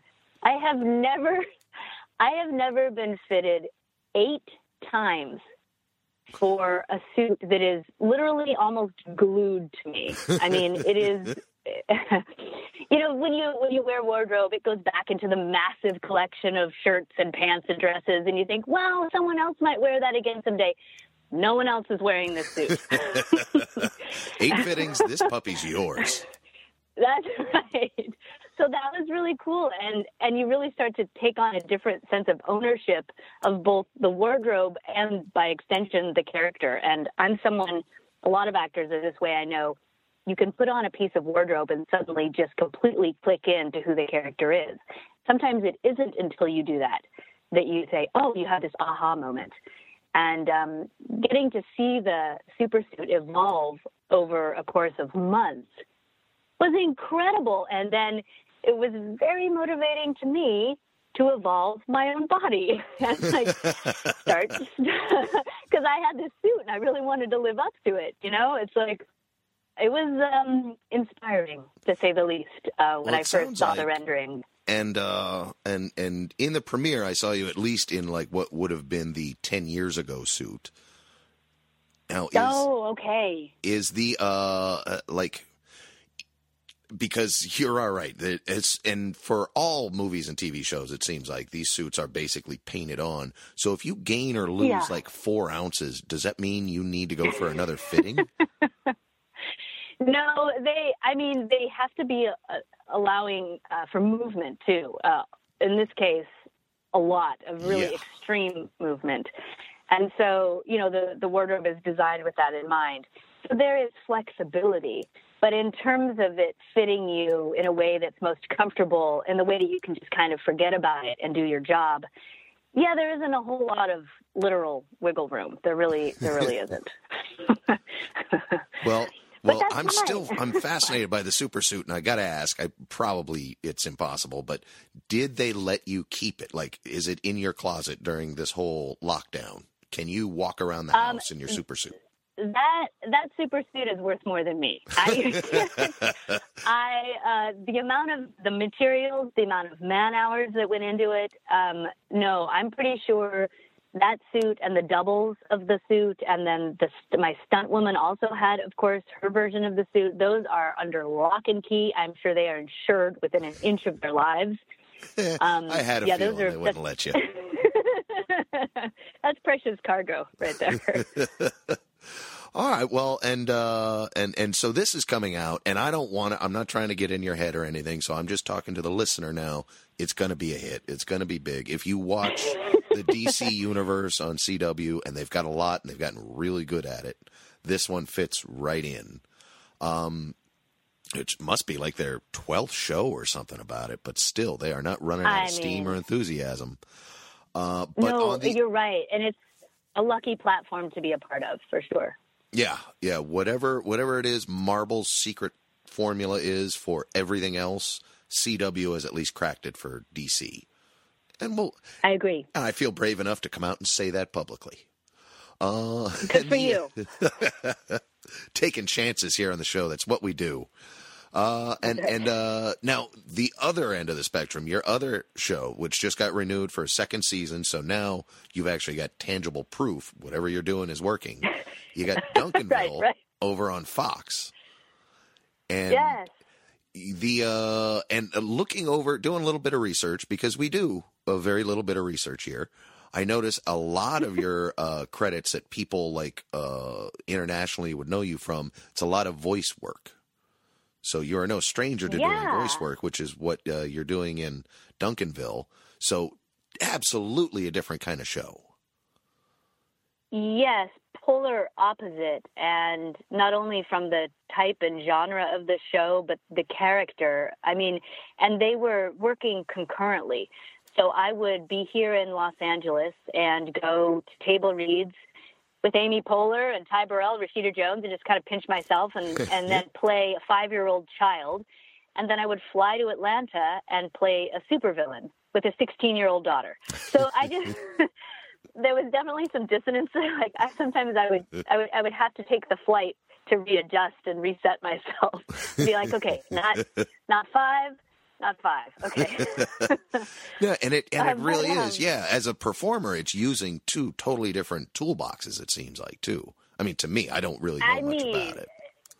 No, you're right. I mean, they all come from the the same general area, right? Like all the same skills are there, but but no, absolutely. When I'm working on Duncanville, it's a it's a focus on a different skill set for sure. I mean, for one thing, it doesn't matter how I'm dressed or what I look like or if I can fit into any super. That doesn't matter. Um, and uh, but there's so much more that is asked of you vocally and creatively in that way, and that's a wonderful challenge. Well, I, I hope that as time goes on, you have no choice but to work at double heading both of them. Uh, in fact, I hope with a little bit of luck, in a few years, uh, we'll be talking again about one or both premieres coming up, and I'll be able to get you to do a conversation between Jing and Tigress right here. Oh, my Unless you're ready to try that now. Do you have the oh my skill, god! Joy? I would, uh, no, no. Let's set that as a future goal. I love it so much, Dad. That's brilliant. All right, let's all right, let's mark that on the calendar. One of these premieres, Good, I'm bringing you back, and I'm I expect to hear that. Okay, fantastic. All right, so those are those are two big juggernauts that everyone either knows you from or is about to know you from. Uh, but I know uh, you already mentioned that uh, you know doing a lot of uh, uh, stage work. You're doing plays, theater. What else? What else you do? You seem like you're far too busy to me. Oh, well, that's a lovely perception to be had about oneself. um, and you know, it's it's funny because for me, anyway, uh, although my career has been gratefully very steady, there are so many peaks and valleys. And um, you know, when you're at one top one of those peaks, you just you try to take a second to look around a bit because all the busyness and all the wonder of working will go away very quickly usually. And then you'll have a spate of sometimes absolute nothingness. So the ways that you know different actors find to stay creative and sane vary of course but I love that I seem busy. Or, or you, you certainly That did up good. till about a year ago in the story. So, you know, right Yeah. now it's we might as well we might as well address it a little more on during the lockdown. Uh, Hollywood is Sure. not, you know, it's not exactly going full steam. Um, no, What- no. I Things- like I assume yeah. you might be able to get away with doing uh, voiceover. I don't know how actually doing the animation for the show would work, but is there anything Yeah. going on that you can do now? I mean, the voiceover is really where it's at right now. I think that might be the only platform that could practically work. Um, another form of voiceover work that I do is I, I record a ton of audiobooks, which I love. And um, so that has always felt like to me kind of like going to the gym in the way that it's it's flexing some of those muscles, but it's solitary work and it requires a tremendous amount of discipline. But um, the creative satisfaction of bringing someone else's story to life is something that feels, of course, very familiar to me and is different every single time. And if you have fiction work, then you're creating multiple characters and voicing multiple characters and keeping a narrative alive for hundreds of pages. So that work Yeah, has it been kind of really sounds like you could do Jing and Tigress having a conversation then. I, I think you're just trying to, you're just making me beg or something. I'm, I'm too shy about it right now. I'm too shy. All right, all right, I'll leave off. But yeah, you are. I've really- listened to a number of audiobooks over the years. I, I haven't heard one that you've done, but Yeah. yeah, I've, it's always impressed me. Like Oh. the narrator must know going in how big a project that's going to be. You're going to have to keep yeah, and dozens of voices potentially. It's yeah. so And plus, Yeah, I have a a lot of feeling here in April 2020, audiobooks are just about to explode. I think you might be right. It does seem like one uh, area of entertainment that has just gotten a bit bigger. Um, certainly, narrators like me who are fortunate enough to be able to record from home, we have a recording booth in our home, which has been, you know, wonderful and helpful and allows me to do it from here so I'm not um, endangering anyone else. Um, has been great, and all that work can happen remotely uh, from anywhere. The editing, of course, and you know all the QC and all the stuff can happen remotely. So yeah, I feel really fortunate to have my toe in in those waters. Yeah, that's that's a good thing then. Uh, If Mm-hmm. you can get a pandemic-proof job, you're in you're in good standing these days. Yeah, so so grateful. Yeah. So I'm guessing. Well, of course, live theater is very much on hold now. Um, Oh my goodness, yeah. I, I imagine there's not even any talk about uh, uh, when the second season of Stargirl could be a reality. I, why bother talking about that? now? Yeah. Although Duncanville just went ahead and announced it very recently. They said, "No, screw it. I guarantee a second season." yeah, and I think that's because, like you said, I think it's a platform that could actually uh, be produced. I mean, there are ways we can have Zoom table reads, and then there are ways for us to go independently into a recording area and not encounter a single soul. Um, we can they can keep the rooms clean, they can keep them disinfected. I mean, I think it's doable from an animation standpoint. I know a lot of the animation is done overseas. A lot of the um, initial work that's done here, I'm imagining that could be done within a safe environment. Yeah, I'll be interested to see, Dan. You know, I mean, like none of us have this paradigm in our history. We don't. We just don't have any reference point for it. I'm Yeah. interested to see. Yeah, and I well have have they when they made the announcement, did you suddenly start getting calls from producers saying, "Hey, make sure you're available, you know, end of June or something?" Like have they started saying when it's going to happen? Yeah, I was given a sort of like, what's your next couple or few months look like? And I was like, you're looking at it. I don't know that's what it looks like. Kind of an unnecessary question going for most people. man. yeah. I was like, well, after the seven cruises I take, I, I was like, yeah, there's, there's, there's nothing. I am hunkered down and trying to stay safe uh, as much as I can and keep others safe too. So that's my main focus. All right, good. And that's enough quarantine talk. Uh, we've covered it. People stop asking questions. This is how it works. uh, and let's see. Okay, well, now I immediately ran into a problem there because usually what I say at this point in an interview is, "All right, what are you, what are you working on? What else is coming up? What do you want to plug?" Shoot, I guess that doesn't work anymore. Well, I do have one thing actually Ooh. that I would love to that yeah, that I would love to plug because I actually shot this right before everything started to take a nosedive. Right. And um, this is a project called Monsterland, and it'll be on Hulu. It's a horror anthology series. Ooh. And oh yeah, Dan, I this was another one of those projects where um, totally unique for me, and I can't I can't say too much about it except that I will say that based on what I saw from the other episodes, oh my lord, the effects are incredible. And um, the storytelling is incredible, and it's based on a book written uh, by a U.S. author called North American Lake Monsters, I believe. And it's fabulous. It's just fantastic. The episode that I was in, Kelly Marie Tran is in the episode, and she's amazing. It was a very female centric production, and I found that to be really wonderful. Um, and it was, yeah, it was great. We shot in uh, upstate New York. It was fabulous. So that became a sort of little, a nice little memory capsule for me since it was right after that that everything went haywire. But um, we managed to get it. We managed to get it. Nice. That's uh it- yeah, in under the wire as they say. Uh and yet Totally. I, I hadn't heard about that, so I'm glad you turned me on to it because now I've already pulled it up on IMDb. It is in post production. Fingers crossed, fingers crossed. Mm-hmm. Uh, and Oh, I golly, yeah. love. Well, first of all, I really like Hulu. It's seeing me through a lot of tough times lately. So I'm Yes. always glad to know they're still making content, and I'm I'm a sucker for horror and anthology. So that's it. You, Ah, oh you my pitched gosh. correct. well, it's right up your alley then. I think I think you're going to get a kick out of it. It just seems kind of extraordinary what they did. So I'm excited to see it. All right. Well, that's one to put on the calendar, although we don't know when, but somewhere later down the road, Mm. Monsterland. Uh, Mm-hmm. And let's see. And Stargirl is already, pre- I suppose we should probably mention May 19th, 2020. Uh, Lockdown Be Damned. Check it out on the CW. Right.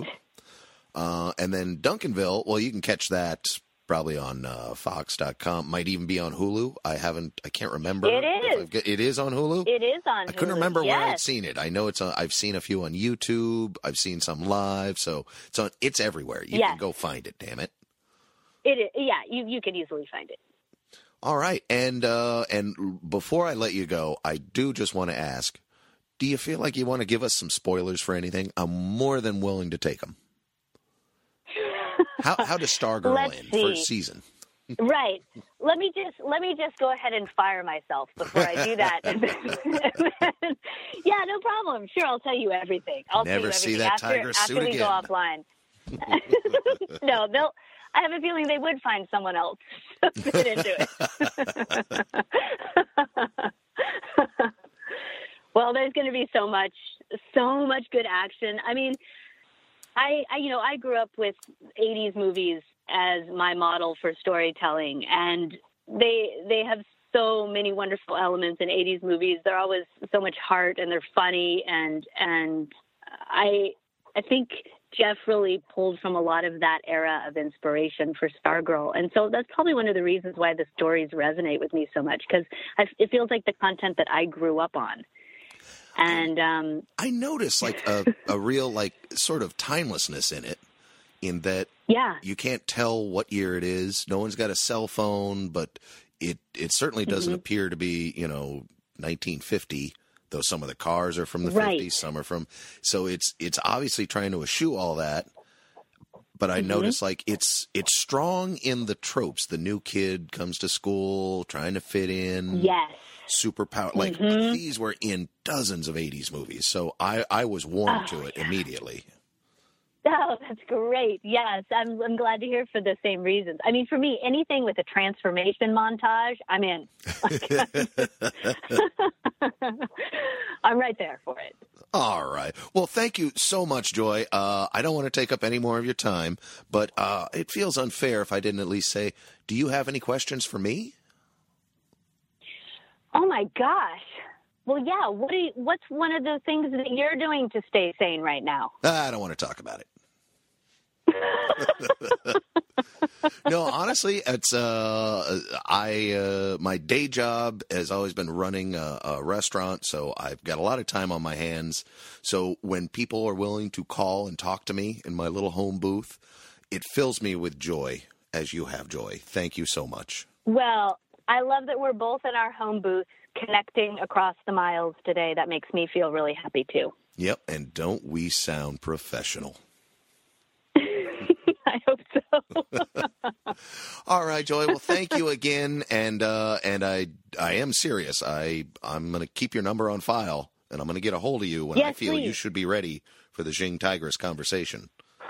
It's like okay, I'll Avery just back stay busy writing writing pages of dialogue in the meantime. I want I want a whole my dinner with Andre length script set Oh my god. when we're ready to go. Okay. Yeah, no pressure. Okay, good, good. Yes, you got it. You got it. All right, Joy. Uh, well, I again, I can't thank you enough. And uh, everybody, one last time, we've got Duncanville season one. You can find it a bunch of places. Season two will be coming. It's been promised. Uh, and Stargirl on the CW May nineteenth. Uh, it starts up then and then continues until they run out of steam. Yeah. Hopefully not for a long time. Thank you, Dan. It was so lovely to talk with you. No, thank you again, Joy. Joy, Joy Osmanski. Everybody, give her a hand. I can hear them.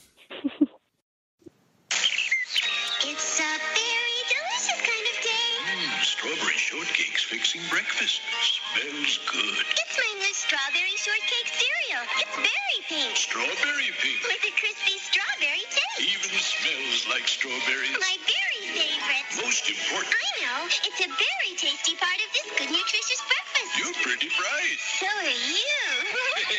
New strawberry shortcake cereal. it's very delicious. It's a very I remember that commercial. Oh yeah. Isn't that weird? Yeah, it's got the. Explain like to what- me why. Did you have the cereal? I don't think I ever did strawberry shortcake Did you cereal. have the strawberry shortcake doll? No Uh, I, judgment. I remember there being. they smelled uh, good. There was a uh, cartoon that I think I watched a few, but I remember this commercial because of the talking sun. So she was talking to the sun while she was having her breakfast. Oh, that's what it was. I do remember that commercial. It's odd. I mean, that was that was from the '80s, so I was a kid, a little kid, but um, yeah, that was Strawberry Shortcake. And you guys just heard from the the wonderful Joy Osmanski and a That's wonderful interview by you, Grim Shea. Good job. Oh, it was fun, and I I got to have Jimmy along with me, and uh, and and I think what really helped the interview is that you weren't there. Yeah, Sucker. I, I derail those interviews. And I know that's not true because I I've already got to hear some of your interview, which is coming up with Pinar Toprak. You're close, Pinar. Well, you would know you talked to her. Uh, yeah, and so uh, you know, there's this really big show starting. It's a DC Universe original. It starts on May 18th. Don't forget that. But if you do forget that, remember May 19th because it's Yeah. also going to shoot. Wait till May nineteenth, and then you're you got you got all the time in the world. Then Yeah, this is the Arrowverse's newest edition, which is DC's Stargirl. Uh, you guys have already heard a lot about it. We are super excited about this. And as we've said numerous times, one of the perks of being a show host is that we sometimes get sneak peeks and previews. And we've already seen a screener of this particular pilot. We're not going to spoil anything, but all we're going to tell you is it's really good. It's it's fun. It's witty, um, and it really does. And if you think this show is running long, just imagine if we got to talk to everyone involved. Like they are laying out seasons worth of stuff with all the characters that are in this. Yeah, and they um, there's so much thought that that goes into this. A lot of you guys have actually already seen a sneak peek of Stargirl. If you happen to see the Crisis on Infinite Earths back in uh, December, And who because wouldn't have? Well, right, because uh, at the uh, in the um, epilogue, after everything was resolved and all the Earths kind of settled into their own universes, um, Earth Two showed the cast, including Yvette Monreal, was in that shot, um, and it was a preview of Stargirl. So they they already so you guys have already seen these characters in the Arrowverse, even though it was very brief. Um, and here we are about to, we're celebrating the season premiere, the series premiere, May 18th and May 19th. Talking to the two stars from the show, that wasn't quite enough. So we decided that we still needed to we needed to hear the sound of Stargirl. And since going way back to the beginning of this Saturday morning serial show, one of our first guests was the composer for the Arrowverse, Jimmy. Pop quiz. Are you listening? Yes, Hotshot. Who is the composer of the Arrowverse? Shoot the composer. That's always the answer. But go ahead and try and answer first. He is the composer, and it. Uh, you know, I, I, I, I, I don't want to disrespect him. I don't remember his name. I know we talked about him, uh, but help me out. Yeah. Blake Neely. Blake Neely, everybody. Blake Neely was the composer of every single show in the Arrowverse. And he's not for this one. This is the And, first one, uh, and we are talking about a large number of shows. Yeah, he he does Arrow, Flash, Supergirl, Legends of Tomorrow. I'm forgetting some, I'm sure, because there's so many. However, He's the really- John Williams of the CW Arrowverse. correct. I don't even And- need to say CW. John Williams of the Arrowverse. and he he has a very particular sound you know like it sounds like people flying and fighting all the time you know like he is so good he is so good at that music but I think that when you start to bring in a younger group of superheroes that have teenage drama and angst and oh, you know all of that that goes into being in high school, you got to find a new sound. You got to bring in different types of music. And they they had to they had to really dig into their pocketbooks because as we mentioned before, Pinar was the composer of Captain Marvel. That was that was one of her first cred as far as uh, stepping into the superhero world. Feature But film, had- superhero, blockbuster. Yeah, mega blockbuster. One of the top three films of the year globally. You mean? yeah, Not absolutely. bad, Pinar. Not bad. I think it's a billion dollar film, and she literally wrote the theme music for Captain Marvel. So whenever you hear Captain Marvel, that little jingle, that's Pinar, and she's and you owe her 13 cents. Yeah. and uh, she's responsible for the music that was on the short lived Krypton series that was on sci fi, I believe, is where that was. And as we've come to learn, she also did a little work for Walt Disney World. You guys are going to hear a little bit about that. Um, and she actually did a little work on a little game called Fortnite. Has anybody play that game? Because uh, Pinar is probably um, playing right now in everybody's living room. So, anyway, with that, That is that is crazy to think about. Like per hour across the globe, what is maybe the most played music? Fortnite background music. No one Yeah. would think of it, but it's probably true and sad. So would- anyway, I- she sounds fascinating. I wish we had a chance to talk to her. well, But since we what's point that? out that yeah, I kind of wanted to point out that you might not be aware that you've heard her music. Yeah, You've exactly. heard it, you've heard it, but you just don't know it was her. Yes. exactly. She's one Exactly. of the uh, invisible red hands in your life, influencing you, changing your soundtrack. yeah. and Steering your destiny. There it is. That's what I like to hear. So. I don't know why we're beating around the bush. We talk all about this. We talk about Stargirl. We talk about everything music. Little bit of John Williams jumps into this conversation. Uh, Grim, can you st- start up that magic interview machine? Yeah, I think I can do that. All right. Uh, hey, Magic Interview Machine, come here for a second. Do me one solid. Just give us Mark's interview with Pinar Toprak, okay? Cool. Thanks, man.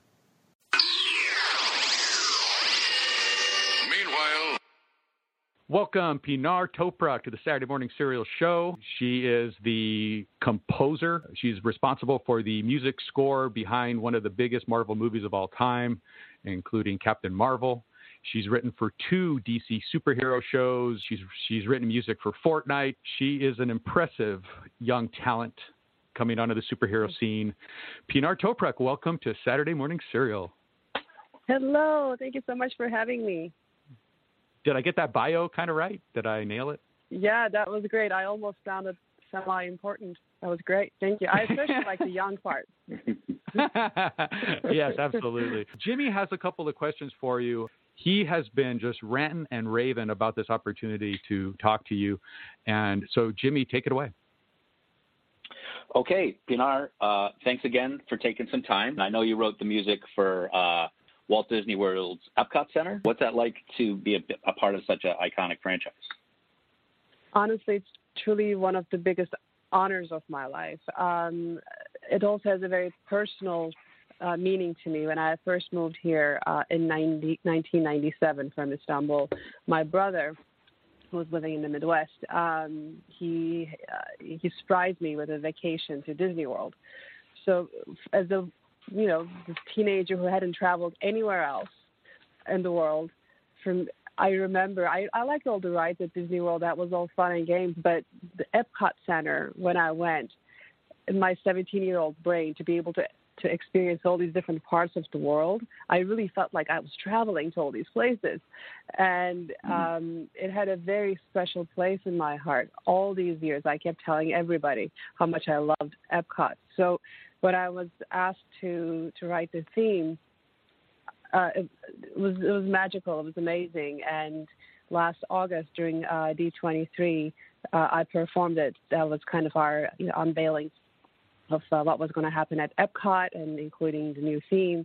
And we had live musicians on stage. I performed. We had choir and everything, and it was it was a magical experience. And um, to know that know you know films and they they're all they all have different space and place in my heart. Um, but this, this is this is a bit different, you know, uh, the whole theme park experience, and to know that once hopefully the world goes back to normal and we start experiencing these things again. Um, To know that you're kind of part of history that way, it's it's uh, amazing. Yeah, that's that's a pretty big mark on the world. Yeah. Um, and, and then also, um, so Mark and I were talking right before you called that I'm sure 100% of our listeners have heard some of your music somewhere, and also maybe they're not aware. I just found this out myself. You wrote the music for Fortnite. Yes, the first. That's uh, uh, yeah, yeah. again reaching millions and millions of ears. Well, that's also got to be a pretty uh, a pretty big feather in your cap, I would say, um, as far as as as far as reaching as many ears uh, as possible. Can you? How did uh, how did Epic Games approach you for it? Um, how did you get that job? Um, honestly, this is it's it's, it's not a really um, you know magnificent story. I just got a call from my agent. it was kind of um, Okay. It was, a, it was just a call, um, and at the time, Fortnite wasn't you know really fully released. We didn't really know right. um, you know the kind of impact it was going to have. So I actually even thought that my agent misspelled because he texted me first, and I thought he misspelled Fortnite. you know, I, was, um, I was like, oh, that's cute. He misspelled it, and then. Um, you know, we started working, and I loved everybody. I still. I'm actually really good good friends with with with all those guys, and um, we just we become a team. And it was a really collaborative, fantastic process. And to see the success that it has had, it's been surreal to be honest. Because maybe they knew. I'm sure Epic Games had some idea of what was how big this was going to get. I usually when I work on a project, I have no idea how popular it's going to be. I'm just kind of like I have no idea. I'm in my world. I write the music, and then you release it out there in the world, and then people respond to it the way they do. Like, wow, that's pretty cool. I didn't, you know, uh, it's an Mhm. amazing feeling to know that it became the success that it has, has become, um, and I'm finally cool um, amongst you know my nephews and whatnot. So that's great. But you also did um, on the big screen Captain Marvel. You wrote the the soundtrack for that movie as well. Right. Yeah, t- uh, um, just go to ahead. talk about a a moment that's that's going to change your life. Tell us about when you got the call to do Captain Marvel. And was it a similar situation where you were just unaware of this potential, or did this hit you a little bit harder? Well, this was a different process. With Captain Marvel, I knew from a lot before when I uh, I knew that they were making this this film. Um, it, I knew when it was in development, basically, and it's been kind of a, a dream of mine. But I didn't even think that I would, you know, even get a shot at it. Um, and finally, I was actually given the opportunity to demo, which I thought was enough. I didn't even think I was going to get the get the job, but I thought, hey, if I if I'm demoing, at least they're going to listen and they're going to be aware of my existence. So in the future, you know, hopefully they can hire me. Um, so I, I just wanted to make the biggest impact that I possibly could, and um, I hired a 70 piece orchestra and uh, hired this EPK crew, this video crew that came in and uh, and shot it, you know, while I was conducting because I just wanted them to get a sense of, you know, who I am. And um, I also did this other video in my studio where I talked to the camera like um, like an actor's self audition tape kind of thing, where I was talking about what Captain Marvel meant to me and how I approached the theme and all of those things. Um, and then I sent it off. And as soon as I sent it off, um, I felt that I've done the best that I could with, you know, what I knew about the film, which which I actually went through like a month long security clearance with Marvel uh, to read the script at Marvel Studios, and you know, insane insane security that you go through. Um, but as soon as I sent the demo off, it, I kind of had this like, okay, you know, the, the rest is not up to me, and I almost let it go. That's just how I work when I'm demoing for something.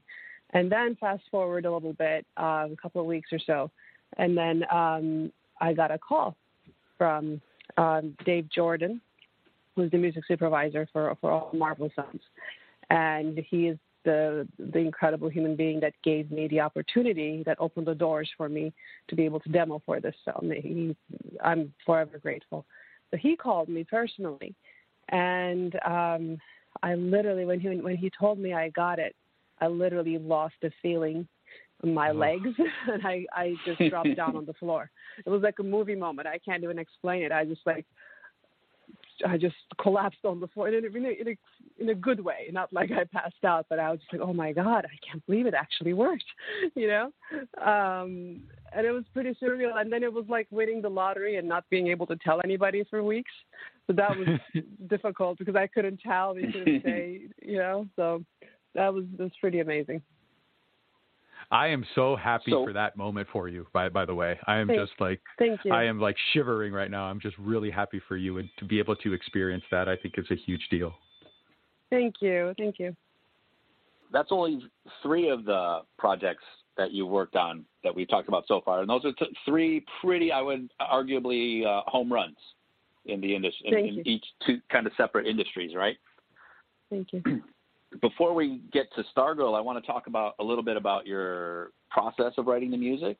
Like, um, where do you think you do your best composing? Oh, um, it all it ultimately happens in my studio. I have a studio at my house, and it, everything gets everything gets done here in terms of the composition side of things. But sometimes coming up with ideas, um, they don't happen here because I, I stress myself out too much. Like for example, with with Captain Marvel theme, it was it was a big thing, and I had to kind of crack that code before I started doing anything else.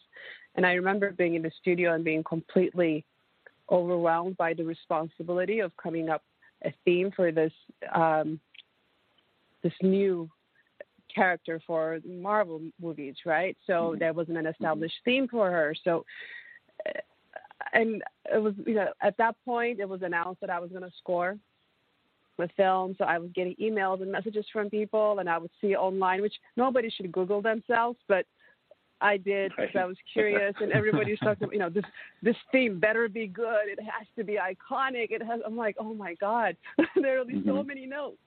Um, so I completely psyched myself out in the studio for a while, and I just went out for a walk.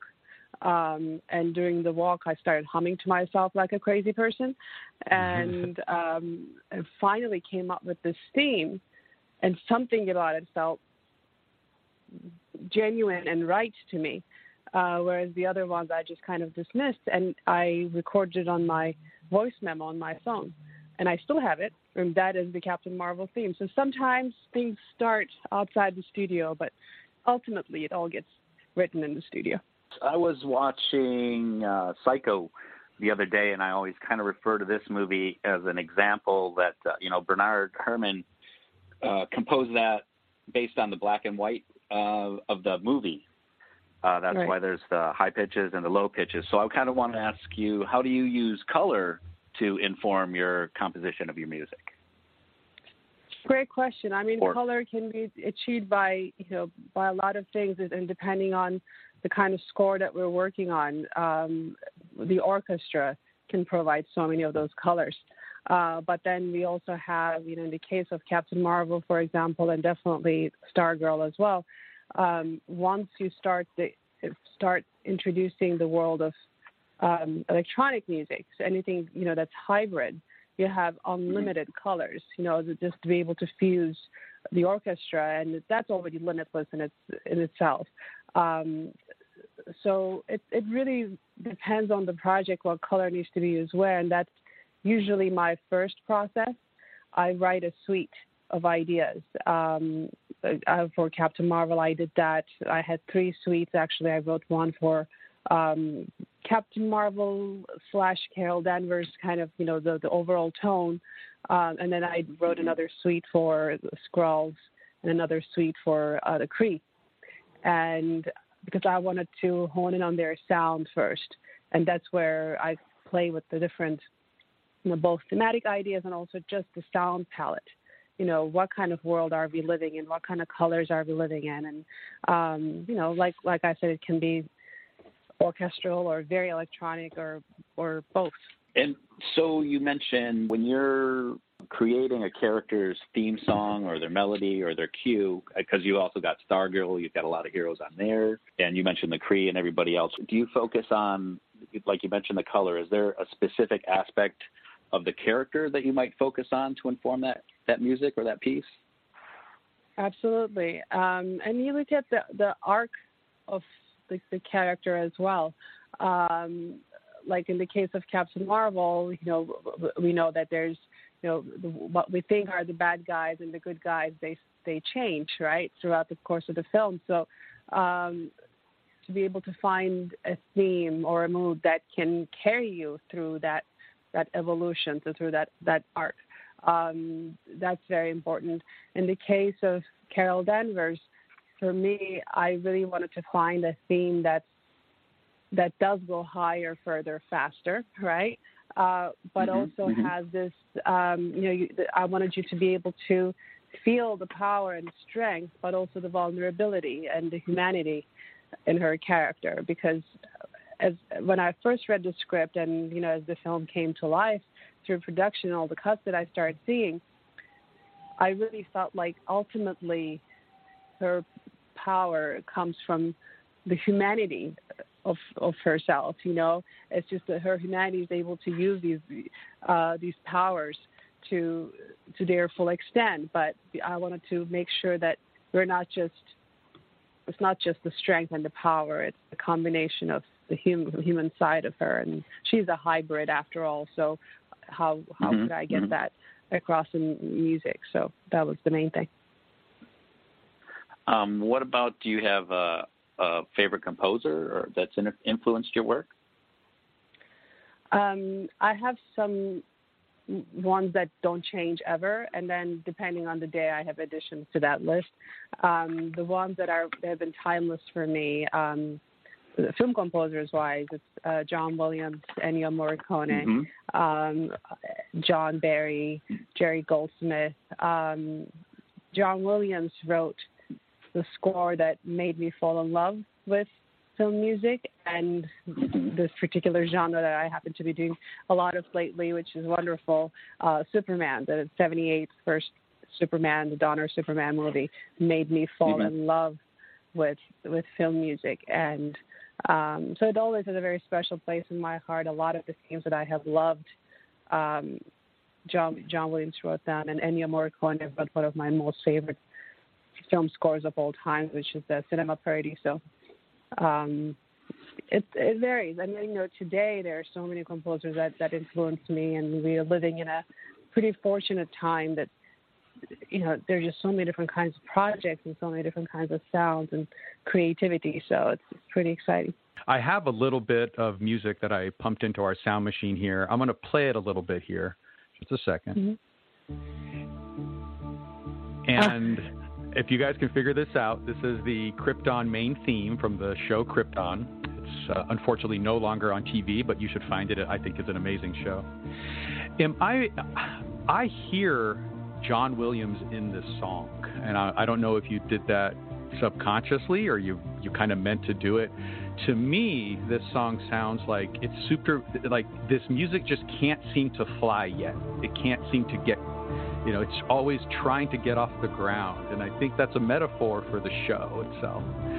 Can you Yeah. talk us a little bit through how you came up with this particular theme?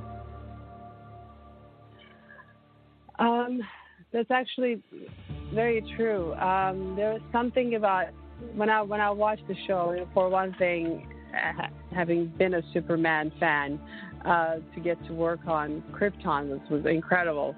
Um, I wanted the theme to to reflect. You know, I didn't want it to sound very earthy. Uh, because you know, with Superman, we were telling a superhero story on Earth, uh, but with Krypton, we are trying to um, kind of, you know, to, to showcase how Kryptonians lived on Krypton. Um, so that feeling of hope, but that's always a little bit. Um, it's definitely on the darker side.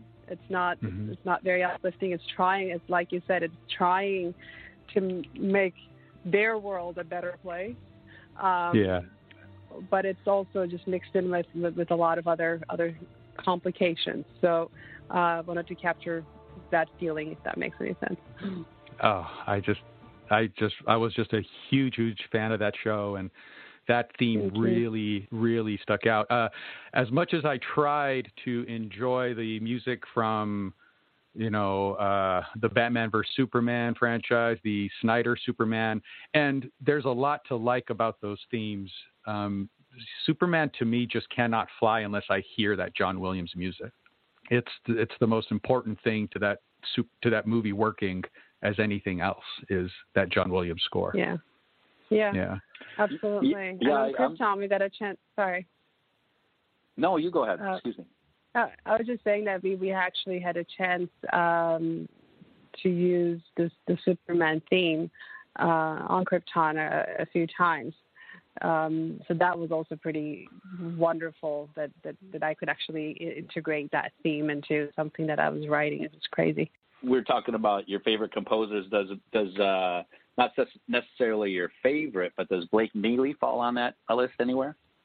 Well, he's wonderful, uh, and he's a friend. It's funny, just on my on my Facebook, uh, a memory popped up from two years ago. We were on a panel at Newport Beach uh, Film Festival together two years ago today. So um, he's, he's a wonderful wonderful composer, wonderful human being, and he's definitely um, been very very successful in this whole DC world. So. Are you uh, taking over for him, or is this kind of your offshoot of that universe of the Arrowverse? No, I'm not taking over for anybody. He's he's he's very successful. He's got a lot of things going on, and there's enough shows to go around. I think for a lot of people. So I'm I'm very blessed that, that I have That's true. my chances. Yeah. Well, yeah, and just so that every everybody's clear, just to back this up just a little bit, uh, Stargirl is the brand new CW show that's going to be starting in May 19th, I think is the date, and uh, Yes. Pinar is leading for the uh, musical score for this, and you're actually jumping into Blake Neely's uh, Arrowverse, right? Because he pretty much scored all the other shows. He did um, Arrow, he did uh, The Flash, he did Supergirl, he did The Legends of Tomorrow, and this is the first time, as far as I could tell, that we have a CW uh, teenage superhero. The impression of the trailer and having watched the uh, first episode, the music here sounds like it's a little bit more teenage uh, movie, like on you know, it's a little bit more uh, juvenile, you know, in like in a fun way, like like in a poppy kind of way.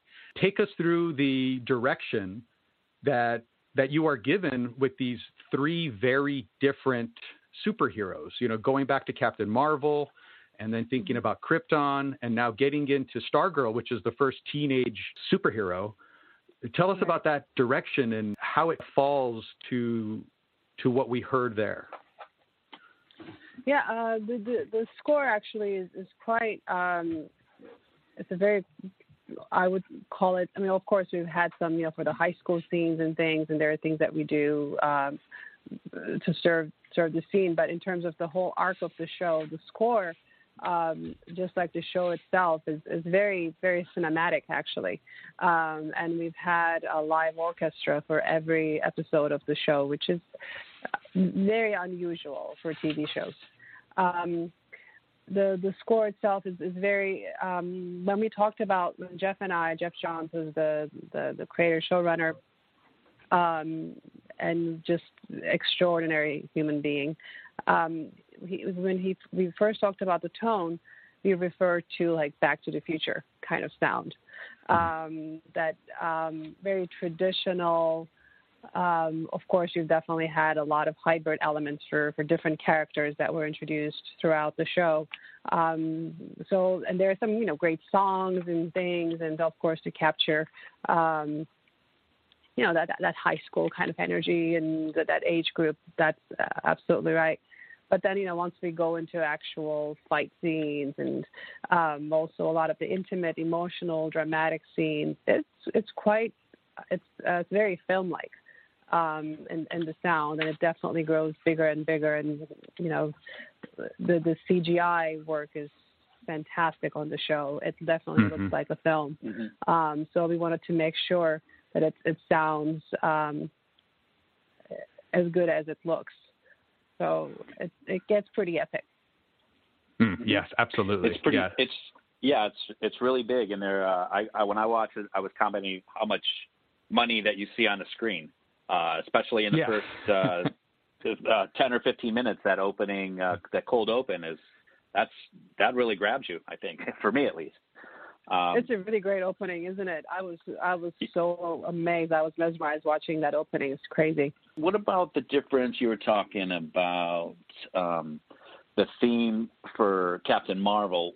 What are what would be the differences between coming up with a theme for Stargirl as as they're obviously characters that come come into their powers as the story progresses, but they're of Right. different ages and different uh, uh, backgrounds. Can you talk a little bit about that that approach? Yeah, um, Geoff really liked my work on Captain Marvel, and um, you know there there are certain um, things that that I found some similarity in in terms of how um, basically are these human superheroes, right?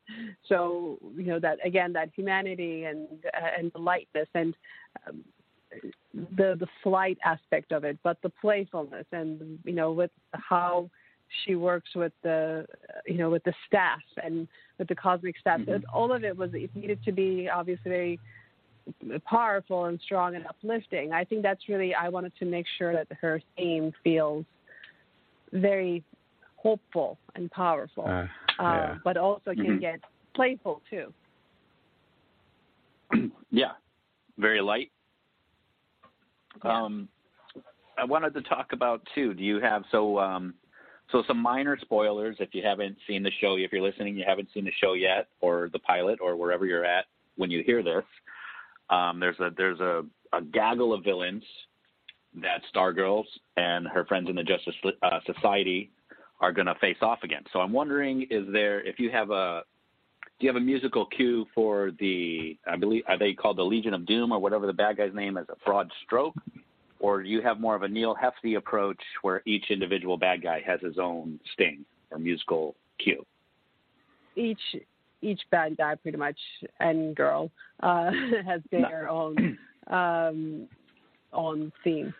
Um, and it's, it's a it's a it's a pretty it's a pretty thematic show, and, and sometimes the themes are more. Uh, it can be a certain sound, a certain color, and you know that that's Mhm. that you know character. And I've, I've done similar things like on Krypton for Brainiac. Um, it wasn't a theme you could ever sing, but it was you know it was a, co- a combination of a whole bunch of sounds that I I had made. Um, that as soon as you heard that, you just kind of like feel it in your gut, and you're feeling a little like ah, it's Brainiac. so there really a lot of things for different characters, and villains are really fun to write for because there's just no limits on how you know crazy you can get, and dark and dark stuff is pretty fun to write.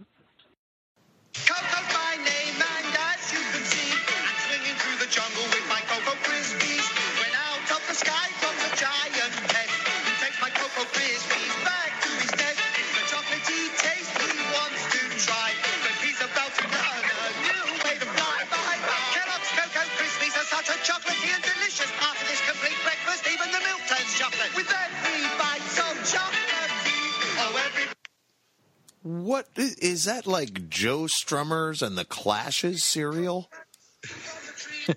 well, I should have played that after Yvette's interview. You That be her 40 ain't stealing enough for me. so uh, yeah, we just heard from Pinar Toprak, and that was a lot of fun to do. Jimmy did get a chance to join me for that, even though he's not getting any credit for the interviews that he's done today. Um, Which, by the way, I- are all of them. yeah, all of them. Jimmy was a part of all of them. I, I would say the uh, intern from uh, Retro Cool Nerd had a pretty good show today. yeah, he did a good job. He booked a Don't lot laugh, of kid. Shut up. Guests. Yeah, so Uh, I'm Jim, sorry, what Mr. about- Shea. That was uh, two sugars, no cream. No, I've changed my mind. Now I want a chocolate Rice Krispie donut. oh god, that sounds delicious. Hey. Mm, let's make that happen. And trademark free. Smart Yeah. move. So, Jimmy, what do you think about this show that you put together? yeah.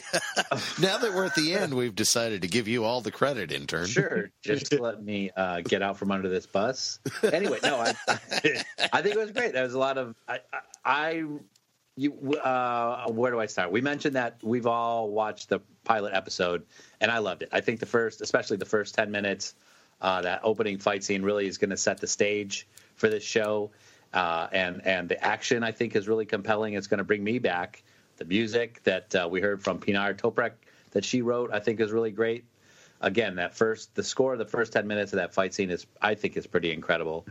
And um, how she talked about i after she pointed it out i went back and watched it again and i definitely heard those back to the future notes that she was talking about. And uh, i feel pretty It's a lucky classic to 80s setup, man. You were yeah just yeah. And uh, i feel pretty lucky to have talked to yvette and uh, dan you you, I you, I, uh, I actually got hit it out of uh, the park with joy A- we did absolutely. together, Jimmy. That is true, and that is true. And when you're talking about that first interview, I get the feeling that that you are talking with like our next big star, right? I mean, she's got the talent, she's got the looks, she's got the enthusiasm. And most importantly, Jimmy has her Skype name. yeah, we're not giving that away. That's awesome. that was amazing. It's for the record the first Skype interview ever done. Man, the balls on this kid, Jimmy. I'm just raising the tide, boys. Raising the tide, raising all the ships, raising all the ships. But let's not forget to point out that we could, we should, everybody should take a moment, either this Monday, the this coming Monday, the 18th, or Tuesday, the uh, 19th, and check out Stargirl on CW and DC Universe, respectively. The CD Universe one, C, DC, sorry, CD. so- CDC universe. Sorry, I got. I don't know why that's. I don't know why that's. You still had to just complete it, huh? That's, I'm a completist. Made it almost through the whole episode without a quarantine intimation, but here we go. But so, anyways, eight o'clock, your local time. Uh, Tuesday, the 19th on the CW. Monday, the 18th on DC Universe. It's going to be the next Yep. big show. Yeah. We're- and just we're in right on the- case you're stuck inside these days and are unnaturally desperate for new entertainment, this is coming along the pipeline. Uh, it's not one of those ones you can stream every single episode in one day while you There's eat no ice cream and, and potato chips. So you should kind of be thankful for that, I think. Yeah, I think you're right. I mean, we've been binging so much. Why not? Let's all get back to communal viewing, right? As soon as something drops, let's watch it together. Relatively speaking, we have something to talk about that week. Yeah. It's a nice thing. For one, I'll just come out and admit it. I consumed about 1,200 Ozark calories today. It's I not it. healthy. Yeah, I've been watching a lot of Westworld, and that's some serious stuff. So I'm dying for a little levity. I can't wait for Stargirl to come out. Oh, yes. Yeah, I need a, I need a break. But uh, if that, if all of this amazing talent and entertainment wasn't enough, and uh, witty conversation, thank you, Grim. Thank you, Jimmy. Uh, Don't we fall short actually the witty conversation. um, I actually want to, and I want to thank Joy Osmanski for joining us. I want to thank again Yvette Monreal. And I want to thank Pinar Toprak. You guys were more than generous with your time. We look forward to your careers. You guys are you guys are the future. We know that. But I also want to thank we do have a sponsor today. Um, this is Paramount Wait, wait, we have a we have a sponsor. Does that imply a giveaway? everybody. Skype, It's Skype interviews and Oh, sponsors? what a I know. feeling! What a feeling. And here we go. Cue the music, Jimmy. Um, we do have a What a giveaway. feeling. and just to just to get just to reinforce how important music is to the movies that we watch and the pop culture what a feeling the newly remastered pop culture sensation arrives on blu-ray this is the latest film in the paramount presents line and it debuts on the same day that stargirl comes out may 19th um, the hit movie that Holy became a crap! Everybody, just if you've got a job, don't go to it on May nineteenth.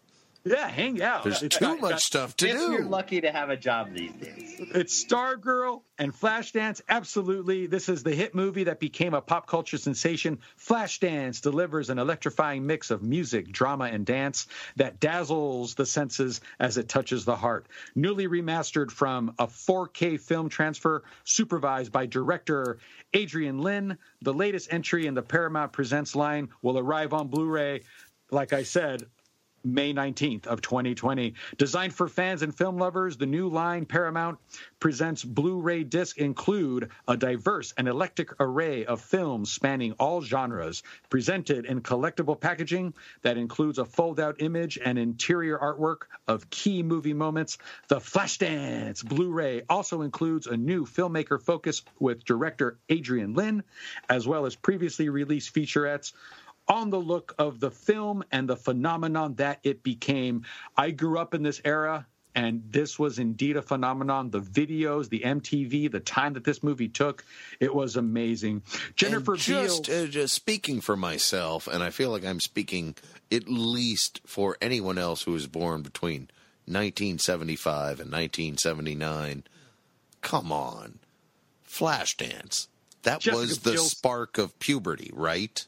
Oh, you guys remember God. that, right? Yes, If you're a little older, that. maybe it was uh, uh, what's her name getting out of the pool. Phoebe Cates. Yeah, but but for me, Well, continue. Let's give Grim Shea a moment. Jessica, I'm sorry, Jennifer Beal stars as Alex, a fiercely determined 18 year old with one all consuming dream to study at the Pittsburgh Conservatory of Dance, working during the day as a welder. And at night, as an exotic dancer, ooh, this is where it gets a little crazy. Alex bravely pursues Alex bravely pursues her dream, undertaking an unforgivable journey that reveals the power of her convictions, and it features the Oscar winning song Flashdance. What a feeling. Jimmy, cue the music. Uh, you guys, this movie right here, th- this highlights what music can do. Yes, it was. I don't want to overlook that marvelous copy read, Mark. I mean, that was that was a fine piece of work. Wait, uh-huh. wait, And- and maybe- Marquis, was that copy read? That was very much copy You read. promise me. All these improv classes, and you're going to read copy like that? well, and just so that uh, my charm doesn't go sour on on, on anybody, um, I am holding in my hand a screener copy, a, pre, uh, a preview copy of this wonderful Blu-ray digitally remastered pop culture sensation, um, and I am giving it away. So the code word is Flashdance and I'm going to be uh, follow me at SDCC. I'm sorry, I said that wrong. Stay classy at Stay Classy SDCC, and um, when we're promoting this episode, I am going to be offering this wonderful Blu-ray, and you have to know the password. So if you reply, if you uh, follow me, uh, tweet at me with the password Flashdance, and I will send you a copy of Flashdance. That's So right. There you if go. you are old and sexual enough to recognize Flashdance and you're still into teen superhero shows, this isn't an FBI trap, I promise. this is you're going to be surprised at the This, crossover. we're just putting out this episode for profiling purposes. My God, you guys, thank you so much for this episode. This was a lot of fun. This this really was. Yeah. Uh, Is and I only hope everybody out there has as much fun watching uh, Stargirl come what May 18th on the CW, May 19th on DC Universe, and probably the next day, goddamn everywhere. Everywhere. Everywhere a computer is. It's gonna get you. All right, everybody. Thank you. Uh, what do you say? Well, I was gonna say something else, but quite honestly, I'd say that's about enough of this. I think this is where the guy says it. Is that the part? That's enough of this. Now we know. And knowing is half the battle. Oh, this is enough of this.